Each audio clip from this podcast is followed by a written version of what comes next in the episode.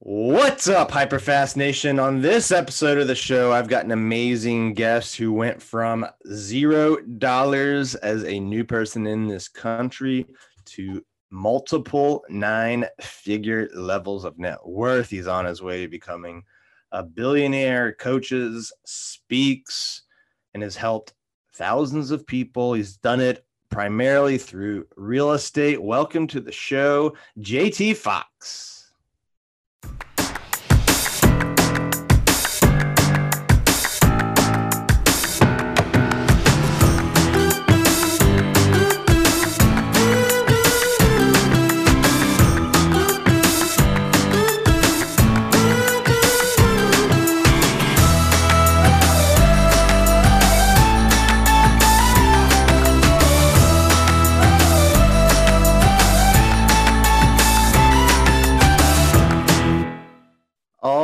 Welcome to the show, JT. How are you doing today?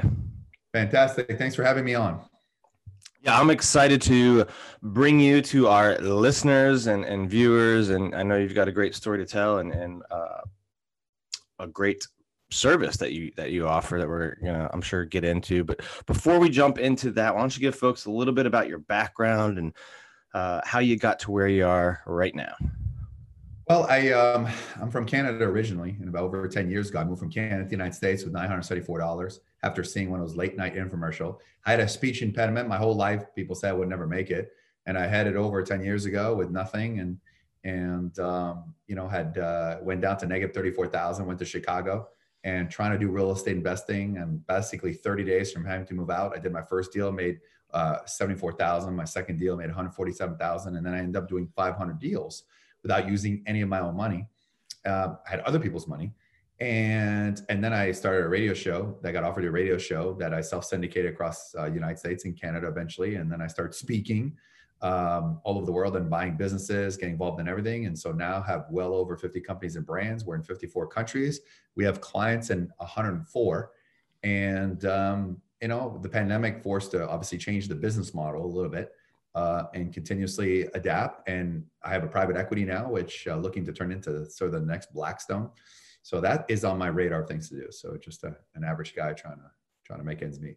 Wow, what I mean, I mean, what a what a story, and and uh, you you tell it with a lot of humility, and um, I think as wow. you tell it so many times, I think you tell yeah. it so many times. After a while, it's just like I want a new story like I left out the part I made my first million at 24, my second million at 25, and my first 10 million at 28, and I was nine zeros uh, when I was in my 30s. So uh, you know, after a while, you tell your story so many times uh, that you're always like more concerned about like what are other people doing, like what's the audience doing, and how do you get them unstuck?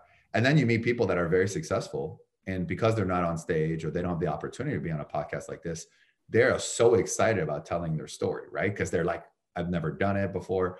Uh, but after you tell you, I, I, once asked Rod Stewart, I was like, how many times you send Maggie May? He goes, tens of thousands of times. And I'm like, well, how, how do you like, I said, uh, how do you do it, mate? He goes, I said, how do you like do that? You know, saying the same thing over. He goes, lots of drugs, mate, lots of drugs. so I, I, I, never forgot that. I don't do that, but uh, you know, after a while, maybe I'll make up a new like story. I was like, I'm in a cardboard box, living under a bridge against all odds. I, you know, I put stuff on eBay um, yeah, I don't know. So uh, maybe I'll change up my story next time. Well, maybe that's what motivates you to keep on, you know, hitting the new heights. That your story isn't done, and and you're still writing it.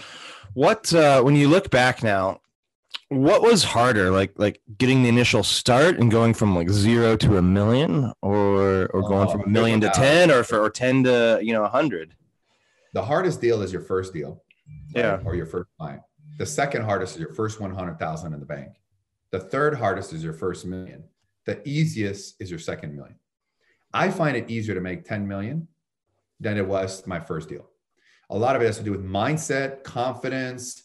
Like everyone tells you you can't do it. And after a while, you just know your capabilities, right? It's like Michael Jordan, right? I've been watching The Last Dance. Like you know that he's going to make that shot. You just have done that shot so many times. I'm going to take that shot. I'm going to make that shot. I've done that shot. So it becomes natural. I mean, I don't know how many podcast interviews you've done. You had a lot but I, I don't think you had any butterflies before getting on because you've done it many times. And that's kind of the first level of success is competence. Anything you do for the first time is nerve wracking, whether it's your first business, your first deal, uh, your first date, your first marriage. But after five deals, you're not nervous. After you know jumping out of an airplane for five times, you're not nervous. After your fifth marriage, you're not nervous. Kind of know what to expect in the first four. So the, the more you do something, the more competent, the more confidence you're going to be. And once you're confident, that's when success comes. You will never become successful unless you're confident about your marketing, your branding, your, your skills, or whatever it is. And the reason you, you push yourself is to become successful, you have to be uncomfortable. And people often forget that is they get to a zone of comfort when they leave the success. And it's really hard to go from comfort to like getting uncomfortable again. And that's why you have to keep finding the enemy, or you have to find the enemy within, or you have to keep challenging yourself. Because the worst thing that can happen for a fighter or for an entrepreneur or anyone is to start becoming too comfortable. You saw it with Anthony Joshua, he got knocked out. You saw with Conor McGregor losing his last fight as well. You know, you lose that edge because yeah, you're still training, you're still working out, but you're you're fighting against a guy who's broke, got no money, and knows that beating you is going to be the greatest thing that's going to happen in his life. So that guy's probably training ten times harder uh, because you know McGregor's got a yacht, McGregor's got all the cars. Now it'd be very interesting to see how he bounces back. You know, and I think losing sucks. I mean, it really does. Like winning goes away after five minutes, but losing, it, it bothers you until you win again.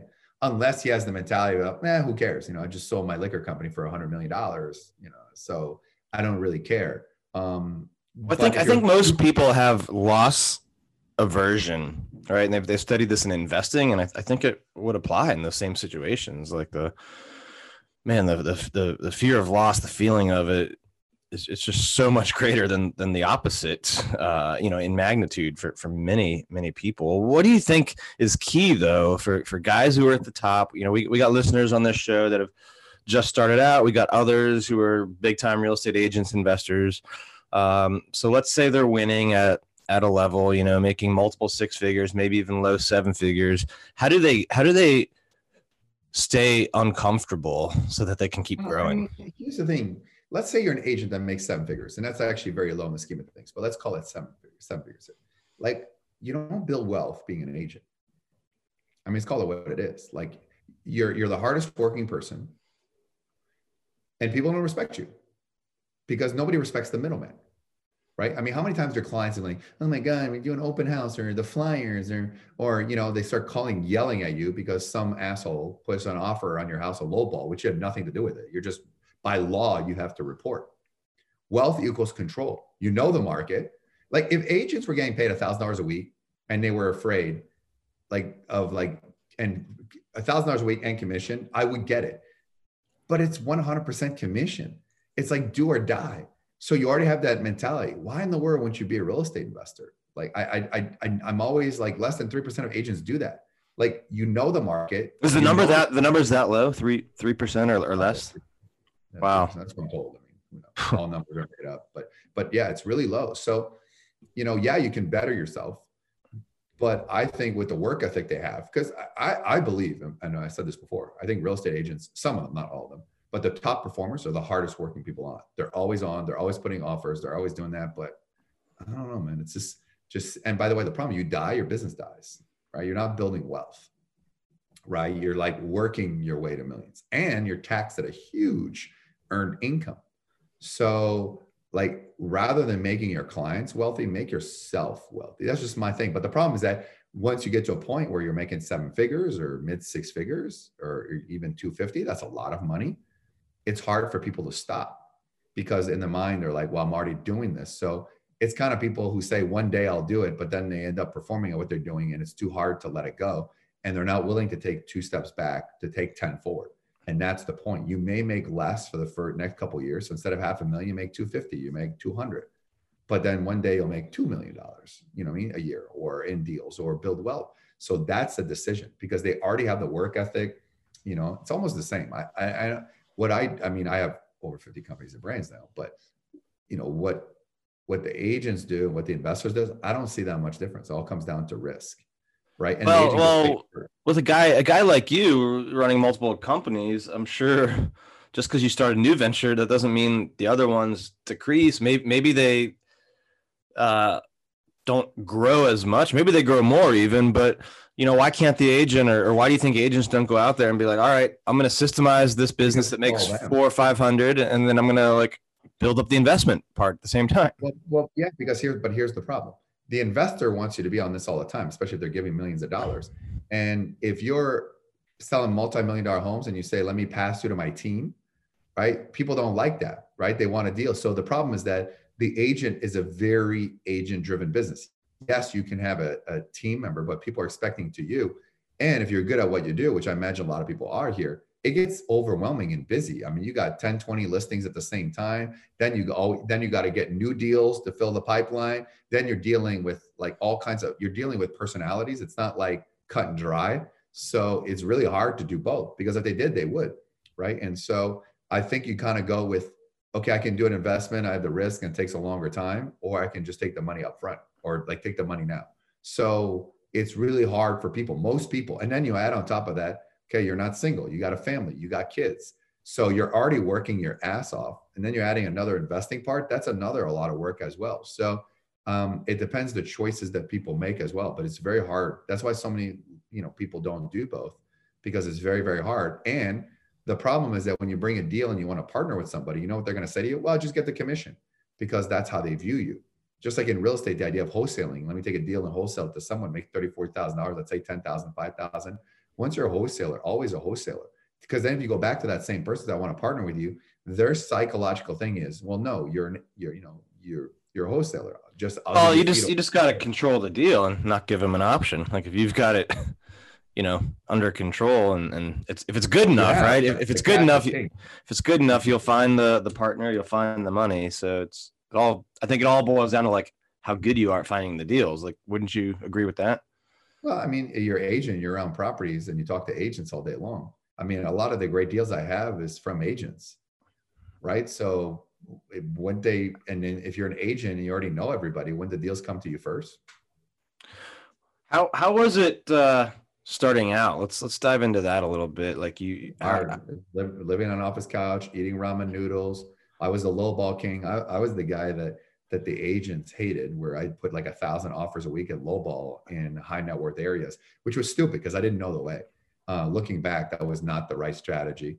Um, and, and, and I caused a lot of aggravation to the agents who would then have to submit this lowball offer because there's no motivation, right? How did so you get that first deal as, as a guy from, uh, you know, out of the country with not much money in your pocket? Like, how'd you, how'd you find the deal and convince people to work with you? I sent a mailer um, I sent out a mailer and someone responded back and they were in foreclosure. Um, and that was my my first deal. Funny enough, my, my I sent 10 letters and I got one call. And that was the crazy thing. Like that's like 10. I mean, the odds of that happening is like it just I was very lucky. That's a um, good uh good percentage. Good ratio. Well, I, I, think that was more luck than anything. Yeah. Uh, you know, because I was like, well, you know, I don't want to spend too much money, which was naive. And then once that worked, we just started spending more and more money on marketing because we were getting a great response. I mean, the highest response I ever got on a campaign was like 52%, which is insane when the average direct mail is one to 3%. But the marketing was so different. I remember I took, because I would ask the clients, like, tell me all the foreclosure letters you get. And I got, I take all their marketing and I put them on the floor, like literally spread them on the floor. And then I would put mine and I said, does mine stand out? And because what I did is was like a letter that turned into a giant poster and that was just really cool to see you know what i mean so what um what was the first deal you did was it a rehab a flip no no uh, a single family yeah. single family home that i just flipped to somebody else and just put on their contract and did what was back in the day double closing which you can't do anymore because of title seasonings and things like that um, where you would take money from like you're you're two closing at the same time so you have closing in one room the seller is uh, in in the C room. You basically take the money from the second to close the first. Now you can't do that because there was a lot of mortgage fraud that happened because of that. So that's why I've said when people say, if you had to do it again, would you do the exact same way? And the answer is no. I mean, I use certain things like work ethic and and a lot of the core fundamentals, but you can't do it that way. I actually think it's a thousand times easier to make money today. It's more competitive, but it's a lot easier. If you got the drive, the work ethic, the persistence, the attitude, if you're coachable, if you're loyal, you can dominate because everything's on social media now. right? Everything is online. Like back in the day, like, you know, you, you just had to go old school. Like you had to go knock on doors or um, even filling events. I mean, if you're in the event industry now, you could just do social media campaign. Before you had to advertise on radio newspaper, which was so much more expensive. So the game has changed. It's getting easier and easier. But we've become a generation where people just sit on their ass and expect that something is going to be given to them. Like I'm going to be an agent, I'm going to get listings. Like just taking, for example, agents. Like some of the agents there, they were in the office, right? Taking floor leads, which are not the best leads, right? They are like, hey, can I help? They're sitting on open houses from other people to get clients, right? But some people just expect because they're agents, people are going to come to them as well. And so there are people listening to, they know what it takes to succeed. They know the pain, they know the suffering. So, um, and so they really work their ass off. Work ethic eliminates fear. And and but they will never beat you until you quit. And too many people quit too soon. I mean, take a look at the numbers. I mean, 10% of the agents bring 90% of the business, right? And the average agent makes like less than $20,000 a year. That's because there's a lot of part-timers, you know, they have a license and they're like, oh, because the barrier to entry is so low to be an agent. You take a test and you pay your fee and you hang up your, your brokerage license. Um, but those that are succeed that watch it, they got the fire, right? They got the fire. They have what it takes. They have the fire in the belly. And that's something you can't put inside and then you can't put out. You either got it. Hey, hold that thought. Do you want to get 100 tips for free from my best selling real estate book, The Hyper Local, Hyper Fast Real Estate Agent? If you do, go to hyperfasttips.com and you can download 100 of my best tips today. Again, that's hyperfasttips.com. You can download 100 tips on how to grow your business, get more clients, deliver more value to more people. Go to hyperfasttips.com. What would you do differently um, in terms of scaling? So, so how did you scale your business when you started? And you know, if you were if you were doing it over again, what would you do differently in the scaling part of it?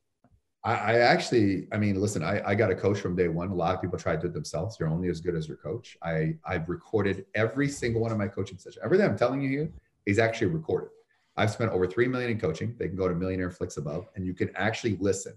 My first coaching session was Broken No Money to the one I did a few days ago.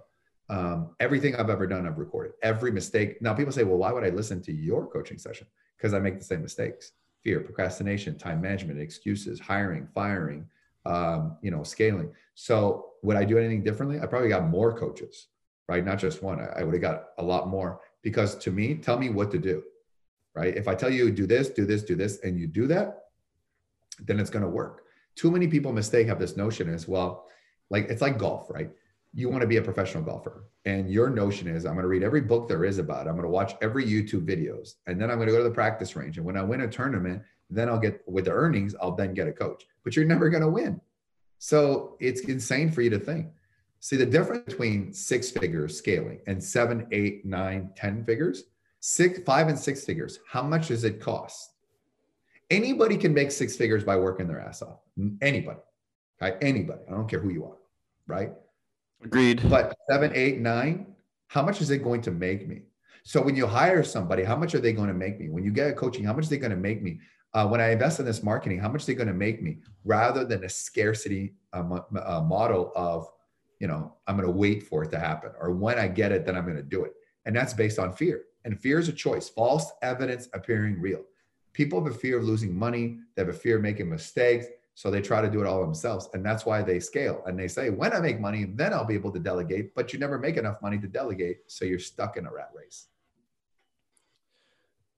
Why why do you think people, uh, especially agents, uh, get stuck in that that six figure and, and don't really try to push to go to the seven, eight, or or or, or do it? They're uh, not willing to spend their way to it. That's unfortunately when you get that level is marketing, right? And then having a team. And I'm not talking about team of agents. Maybe just like just taking a look at who are the what are the tools do I need to make the seven figures? Most people don't look at that, right? I think also too, I think a lot of people in the agent industry sometimes they'll look at within their industry. I look at outside my industry because something as common as dirt in one industry can have the effect of an atom bomb in another industry. So I, I take a look at people like, for example, I've studied Starbucks, I've studied Disney, I've studied um, Ritz Carlton, Uh, I've studied Apple. I've studied Google. I've studied Amazon. And we say, why that? Because the way they're customer obsessed or the way they come up with things or the experience or you know or even disney right you're in the experience business right the wow factor you know i have a client that that basically interestingly enough like every time he closes he gives his clients a big gift something to remember them and you know most people don't do that right so he gets remember they don't they'll, they'll someone will fill their groceries which is okay but after they're done eating you're done he gives something that every they can use and see every single day um, because out of sight out of mind it's not what you say, it's how you make your clients feel. So, what are you doing that other agents are not doing? That's a fundamental difference. Most people do the same thing and expect a different result, and that's insanity. Yeah, or, or they do the same thing and, and do it better, and that'll get you incrementally more dollars, but not not exponential more dollars. Who who have been the biggest coaches and mentors that you've had along the way that, that you can share with us? Well, one is George Ross, obviously celebrity apprentice judge. He's 93 years old, still in my life, been with me for 10 years. Another one, Hugh Hilton, which needs own introduction. It's a big name in the real estate world. Um, other one is I've got named Tycoon X. I don't give his name out because um, he doesn't want to be known like in that capacity. Um, and um, and interestingly enough, he has a huge network. Probably the most intimidating guy that I've ever heard. And the way he talks was I, I, actually people get listen. If they go to Mr. TycoonX.com, MrTycoonX.com, and you hear how he talks, it, it's like you think I'm intimidating. That guy is like the most intimidating person. Uh, and then I have uh, Mike Slade, who was uh, best friends with uh, uh, Steve Jobs, was best friends with his best friends with Gates right now. Worked at Apple, worked at Microsoft, worked at Next Computer. I love asking questions about how Jobs thinks and Gates thinks. And and I remember when it was the beginning of the pandemic in April, right? Everybody's freaking out. Markets at eighteen thousand, and I said to him, "What would um, Steve Jobs and Bill Gates do right now? He said they would double down. And I didn't do that. I, I, I, I didn't double down. I won down. And if I had doubled down, I probably would have made 100 times more money than I did. I've made a lot of money, but I played it too safe. And that's why Bill Gates and Steve Jobs and, and their legacy is who they are, where they are, because I was like, there was so much uncertainty what I mean, uh, if I would have, if you would have told me at the beginning of the pandemic, the real estate market's going to be the hottest ever been. Stocks are going to blow up, but we're still wearing masks and we're still not open. That people would spend on NFTs, like you know, I mean, that crypto would be where it's at today. You would have said, no way. Like the market is right now is everybody's at the craft table, and whatever you throw dice is, everybody's winning. Nobody's losing.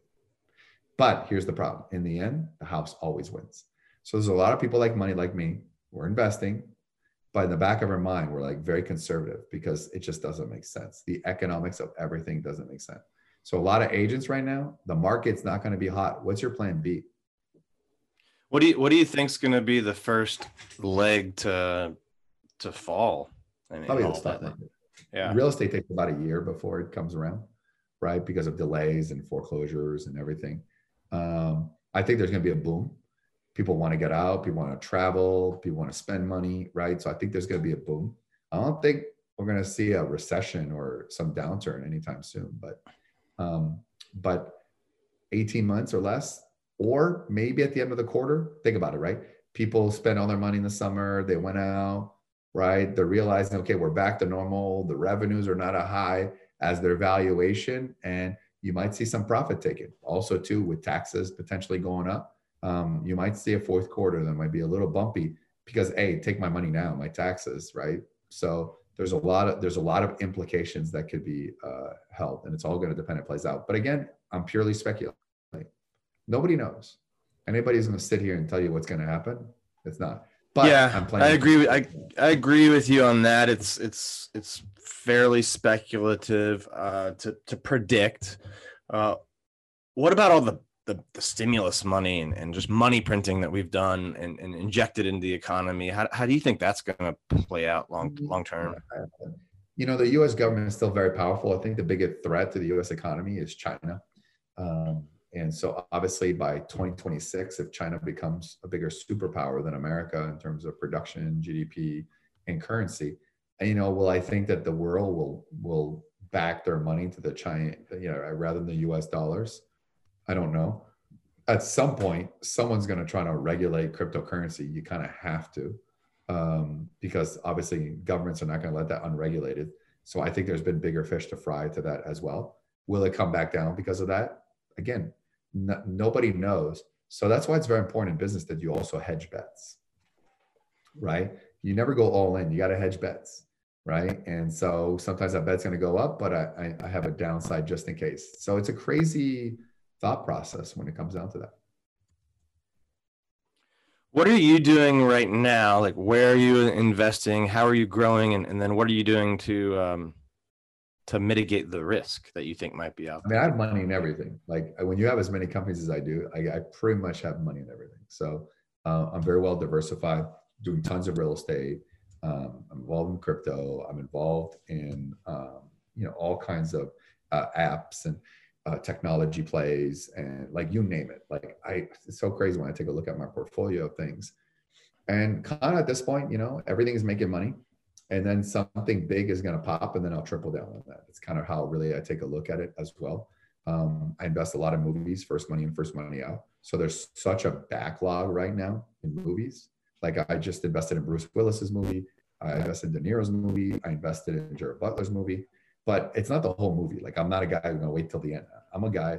I'm coming in. I'm your first money, uh, and I make a lot of money doing that as well. Um, you know, I also am lending money, and if they can't pay me, I take over the company, but at an extremely high interest rates. Like you know, like I think we have a deal that we're about to finalize in the cannabis space, um, ten percent a month. Wow! Right? Like yeah, that's like two million. So think about two million dollar loan um, 10% a month, right? I mean, that's $200,000 paid every month. And by the way, the margins are there and it's cross collateralized by all their assets, which I know that if it doesn't work, I don't get paid back, I'm covered. But they need it because because of the, the industry they're in, they can't get loans, right? And they really want to make a play and they and they get that dispensary they want to buy. It's such a great deal. But if it doesn't work out, I take over the other two dispensaries and I take over the third one. So I own three dispensaries. Yeah, and right? it, I mean, it looks like too that regulation, legalization, all of that is heading in a direction that would would only help you know guys like you. Uh, yeah, on one hand, yes, but on the other hand, you have Biden, who basically the administration who got rid of people that smoke marijuana. So that's kind of contrary to like we're not going to criminalize it, but then people that are on the White House staff, if you did it, then they're just kicking you out. So I mixed messages. Who knows what people think these days? You know, people blow with the wind. Yeah, no, that is odd because um, that's you, you, saw that on the one hand. Then on the other hand, um, you know, his own party is working on a bill in Congress that would be complete federal legalization right now. So, uh, you know, what would your message be to the person out there who's you know maybe at the six or seven figure level? What should they be doing right now to to grow and expand? Well, you got to figure out how much money you want to make, right? So let's say hypothetically you you drive from point A to point B, and let's say you have a Tesla right now, right? And you say, okay, this Tesla will get me 350 uh, miles, right? But I want to get to a thousand miles, and there's no charging station. Doesn't matter how much you like the Tesla, how fast the Tesla is. If it doesn't get you to a thousand, you need to say, okay, maybe I need a BMW iW. Maybe I need power and gas. Okay or maybe this is not the right opportunity yet until they have charging stations as well. So you always start with the end result and you figure out in, or, in doing what I'm doing, is that going to get me there? And if it's not, then you need to find something else or do something else. But you need to have that wishful thinking, well, I'm going to do that. And then I'm going to, so you need to have a plan. If you don't have a plan, you plan on failing. Hey, hold that thought for a minute. Do you want to take your real estate business to the next level? If you do, there's no reason to go it alone. Learn from people who've been where you want to go. Carrie and I have sold billions of dollars in real estate. We've netted over seven figures for seven years in a row now, and we want to see if you would be a good fit to work for us. We don't work with a lot of people, but we want to give you a chance to get on a free strategy call to see if we can help you get your business to the next level. Go to hyperfastcoach.com and apply for your discovery session today. Again, that's hyperfastcoach.com. And how uh, do you do you offer services or or help people that are you know well I mean wanting to get there? Like I'm the highest paid business coach in the world. I'm the world's number one wealth and business coach on the planet. and probably the people here, I don't know if they can afford me or not, but I, I would rather just give it for free.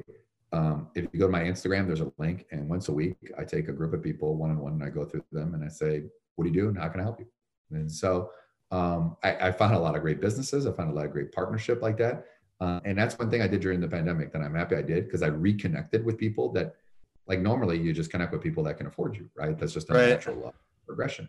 So I do that once a week. I did it like every day for like 60. What do you do you go live on Instagram or how does how does that work? How do yeah, you well, do know, but no, they just like this is live. It's like a live Zoom. I do Zoom. Okay. I do um, you know, Instagram we do live. So if people want it, they can add me and and they can go to my Instagram. There's a link there. It's absolutely free.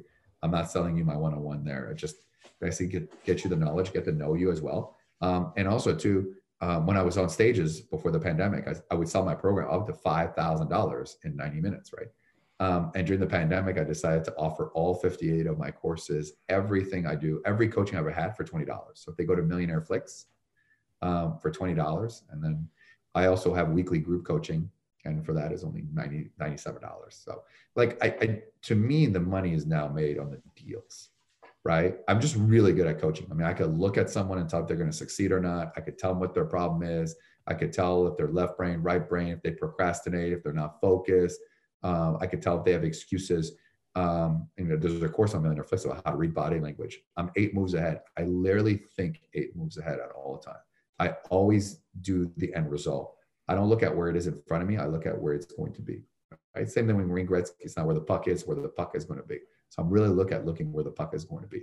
Because if it's right there, I'm already too late Did you play hockey growing up in Canada? No, it was the only no. game. My parents didn't want to wake up at 6 a.m. or 5 a.m. to get my skates and leagues and stuff like that. So we stuck to soccer, uh, soccer and uh, baseball. So uh, yeah, the yeah, rink the rink time is tough in that sport. you got to get up early. Well, you know, there's really early commitments, and I don't know why. To be honest, I think I think it's just because it was expensive sports and we didn't have much money.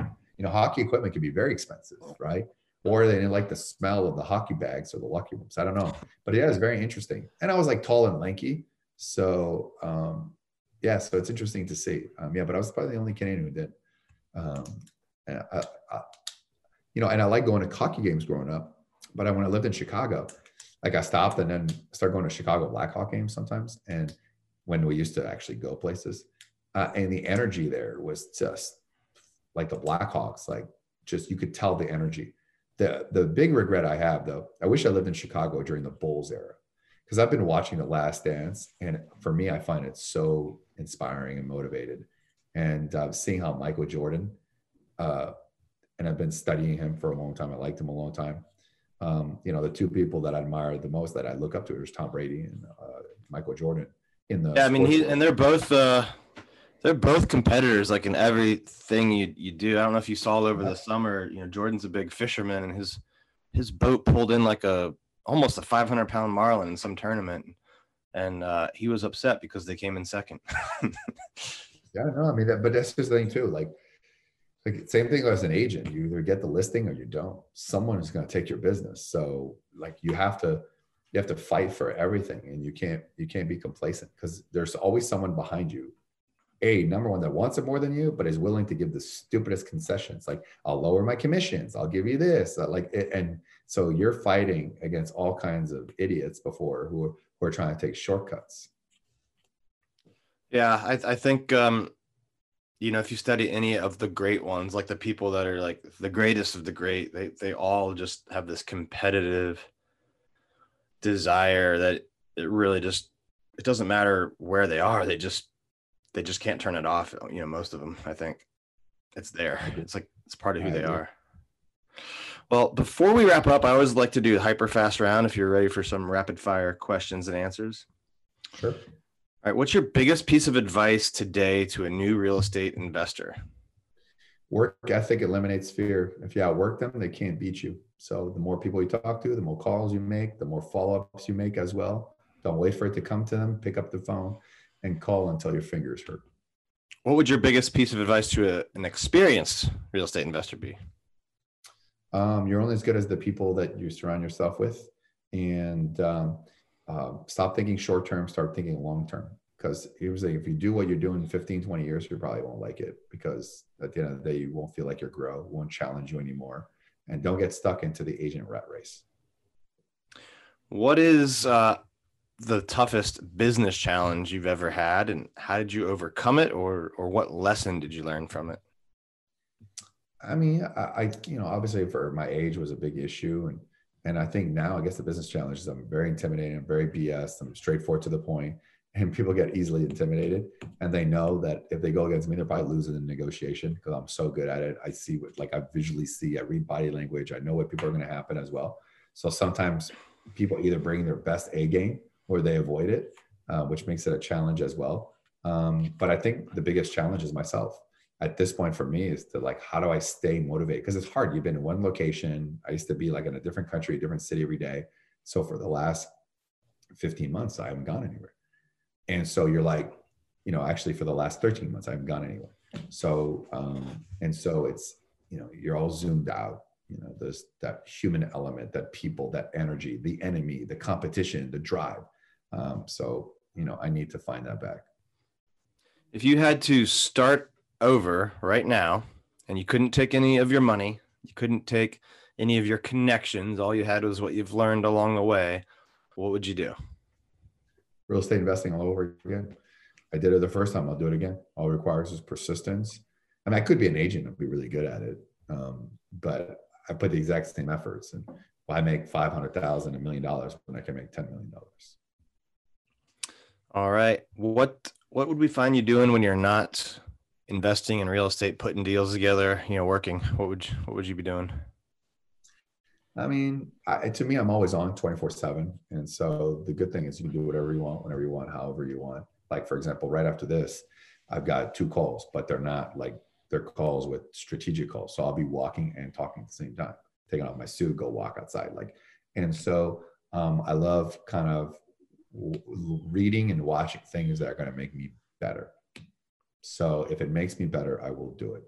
Um, and so now I'm gonna start doing a little bit more golf, which is interesting because my coach was like, "You need to," because I live in a really big house, but I also live in a country club.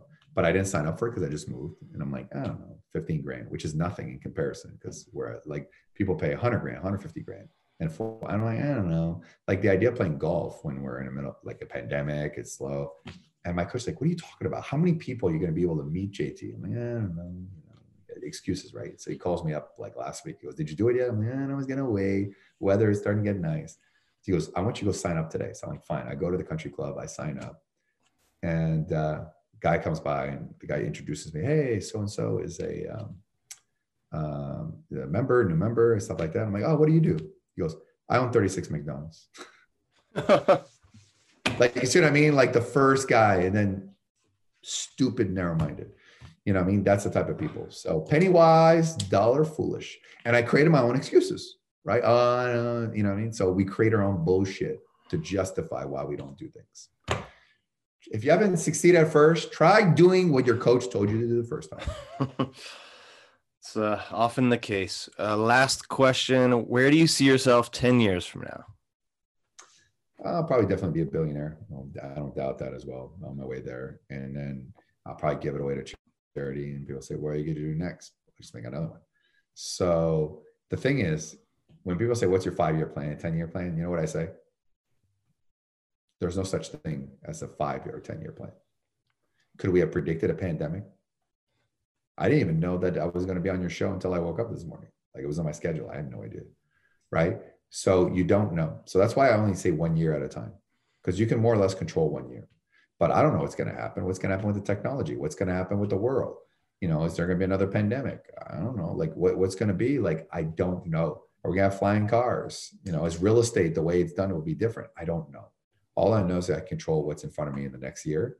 And then as long as I put my head down and I keep pushing and I keep saying yes, opportunities will go out there. So believe it or not, I have no idea what I'm going to be in 10 years. Because if you ask me where I was now, here, right here, that I'd be at home 14 months, not go anywhere, right? Add a lot more companies, not be on a stage in front of five, 10,000 people, I would be like, you're crazy. But that's what happened. All right. Well, that's great advice. Thank you so much, JT. Before we sign off, if people want to connect with you or learn more about what you do, How should they Yeah, they do go to my that? I, like I said, if you want some free mentoring, click on the link there as well. I'll mentor you for free. Um, that's mil- millionaireflix.com. I see that's the the link. Yeah, that's different. Millionaireflix.com Okay. is just where you get all my programs for twenty dollars, and if they want Okay. to do coach, they, yeah, it's just you know it's twenty dollars. You need a loan, we'll we'll spot you. All right. Well, thank you for being on the show. Everyone, thank you for tuning in. Make sure you connect with JT. What an amazing uh, time that was, and, and some really, really great uh, content and inspiration, and just, you know, story of a guy who went from zero to multiple nine figures.